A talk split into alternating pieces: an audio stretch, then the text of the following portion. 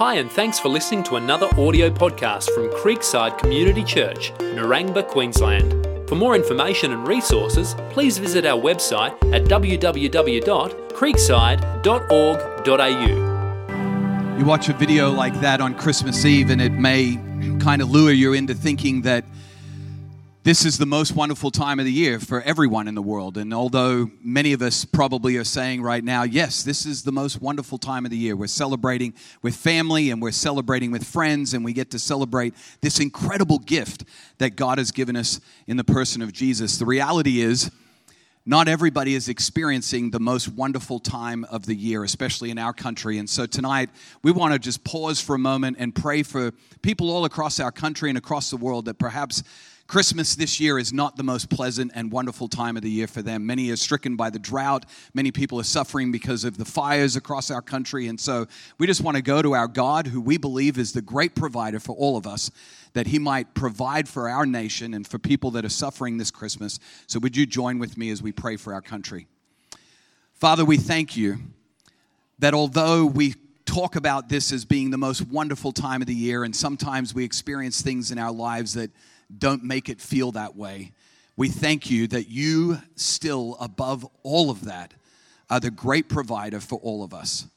And so, God, we come to you tonight with great confidence and great excitement and determination, really, God, to ask on behalf of our country that you would provide rain, especially for those that are suffering through the drought right now. God, we ask, we beg of you that you would provide rain across our country. God, we pray for those that are suffering because of the fires that have damaged so much property and people have lost their lives. God, we pray that you would comfort those people this Christmas. And I pray that they might understand that you are the great provider for them as well. And then, God, I pray for people all across our country and all across the world that this Christmas perhaps is not the most wonderful time of the year for them. God, I pray that even in the midst of what they're going through, that you would show yourself faithful and the great provider for them as well, we ask in Jesus' name. Amen. There once was a couple who had two children a little boy named Johnny and a little girl named Sally. And they weren't quite in school yet. They were still preschool aged, kind of under school aged. And they went off to Westfield one Saturday, right before Christmas, to go shopping. And little Johnny and little Sally, as they were with their parents, they walked past Santa Claus and they saw this long line of people waiting to see Santa. And so they begged their parents to get in line so that they could meet Santa and they could potentially get a, a picture with Santa.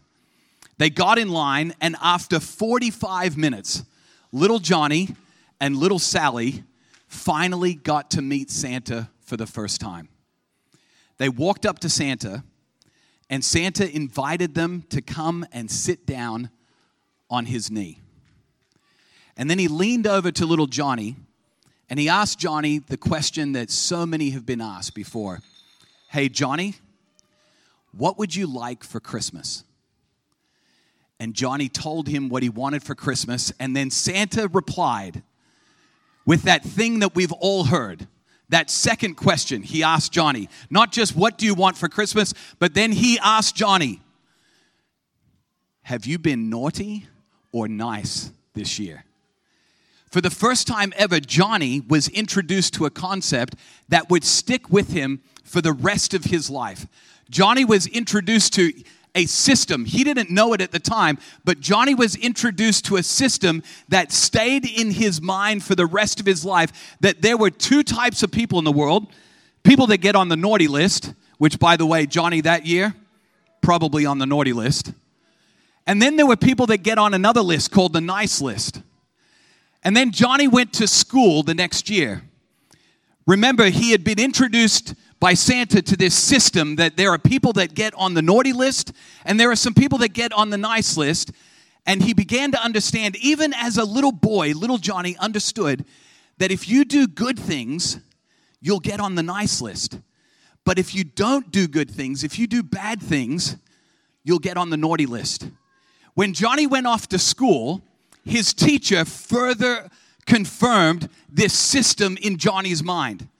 Johnny understood very quickly in the classroom that if you do good things, the teacher sees you as being on the nice list, but if you do bad things, she sees you as being on the naughty list and things don't work out well for you. Johnny learned that at a very young age. That there was this system that if you did the good things in this life, you would get on the nice list, but if you did bad things in this life, you would get on the naughty list. Now, Johnny grew up and he kept going back to Westfield year after year. And he would sit on Santa's knee, and Santa would ask him the same question Johnny, what do you want for Christmas? He would tell Santa what he wanted for Christmas, and Santa would ask him the famous question Have you been naughty or nice this year?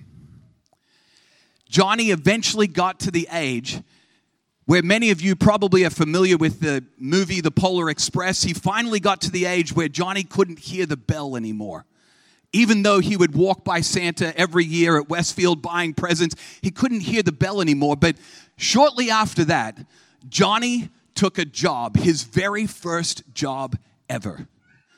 At this job, Johnny learned something very quickly. He learned from his boss that people that do the right thing in the workplace, they get on the nice list. But people that don't do the right thing in the workplace, they get on they don't call it that anymore because Johnny was much older now, but they get on the not so nice, the naughty list.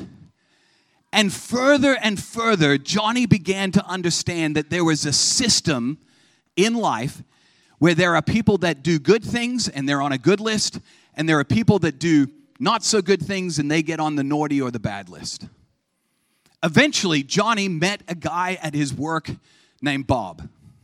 Bob was an unusual guy. Bob seemed to always do the right thing for some reason. Occasionally, Bob might do something that wasn't the right thing, but Bob was quick to apologize to his boss or quick to apologize to John, who no longer went by Johnny anymore. And John, he would apologize to John, and John noticed that there was something different about Bob. Finally, one day, Bob explained to John that he was a follower of this person called Jesus that had lived 2,000 years ago. But because he had begun to follow Jesus, John had this incredible peace in his life. And he talked about this thing called a relationship with God. John couldn't fathom, he couldn't understand how is it possible that a human being could have a relationship with God because John believed because of what he had learned from Santa and his teacher and his first boss, he believed that in order to have a relationship with God, surely you couldn't be on the naughty list. You had to be a person that was on the nice list. Finally, one day, Bob and John met in the break room. And John was asking Bob some questions about how is it possible, Bob, that you have a relationship with a God that you can't even see, a God that you can't even talk to? How is it possible that you can have a relationship with him?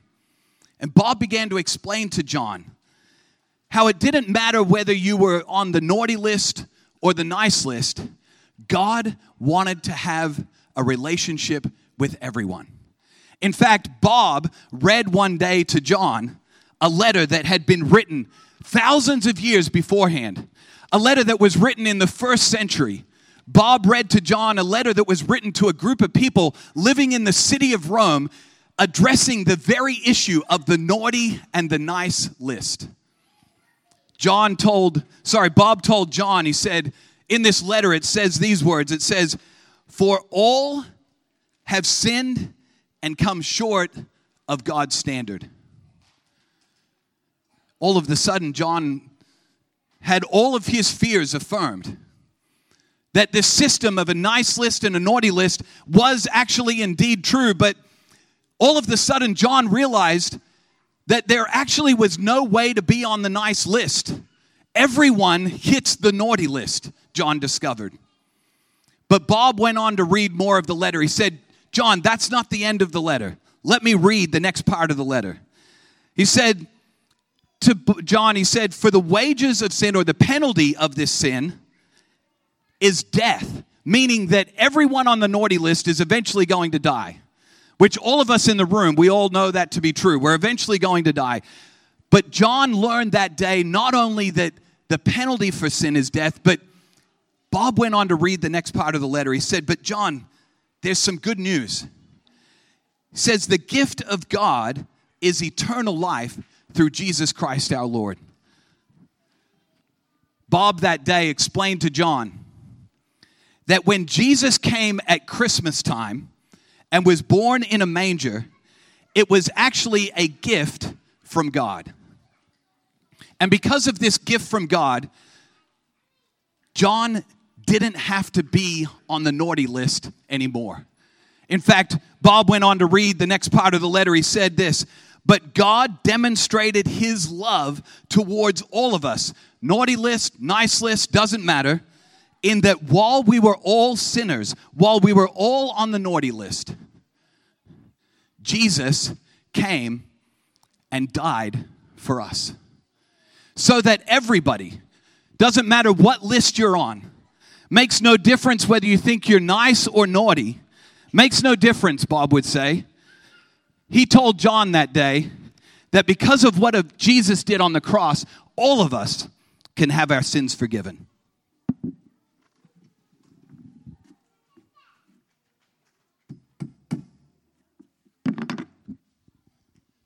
All of the sudden, Bob discovered that the system he had learned his whole life was the wrong system of thinking.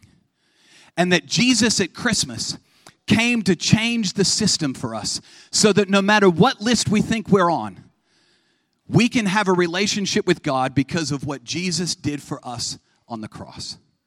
That's the whole story of Christmas. That's the whole reason why Jesus came in the first place was not to create some nice or naughty list, but to create a way for all of us to not be on any list, but on the list of children of God. So, tonight, this Christmas, my invitation to you is the same invitation that Bob gave to John that day. Would you receive this gift that God wants to give you so you don't have to live in this system of naughty or nice anymore, John? You can live in the new system that Jesus has covered it all. Tonight, we're going to sing as we wrap up our time together a great Christmas carol. It's called Silent Night, Holy Night. And as we sing this together, I want to invite you to stand, and I'm going to have the band come up as we wrap up our time together. I want to invite you to stand as we sing this Christmas carol tonight. I want you to consider what system of thinking have you believed all of your life? Has it been a naughty list or a nice list type of thinking like John?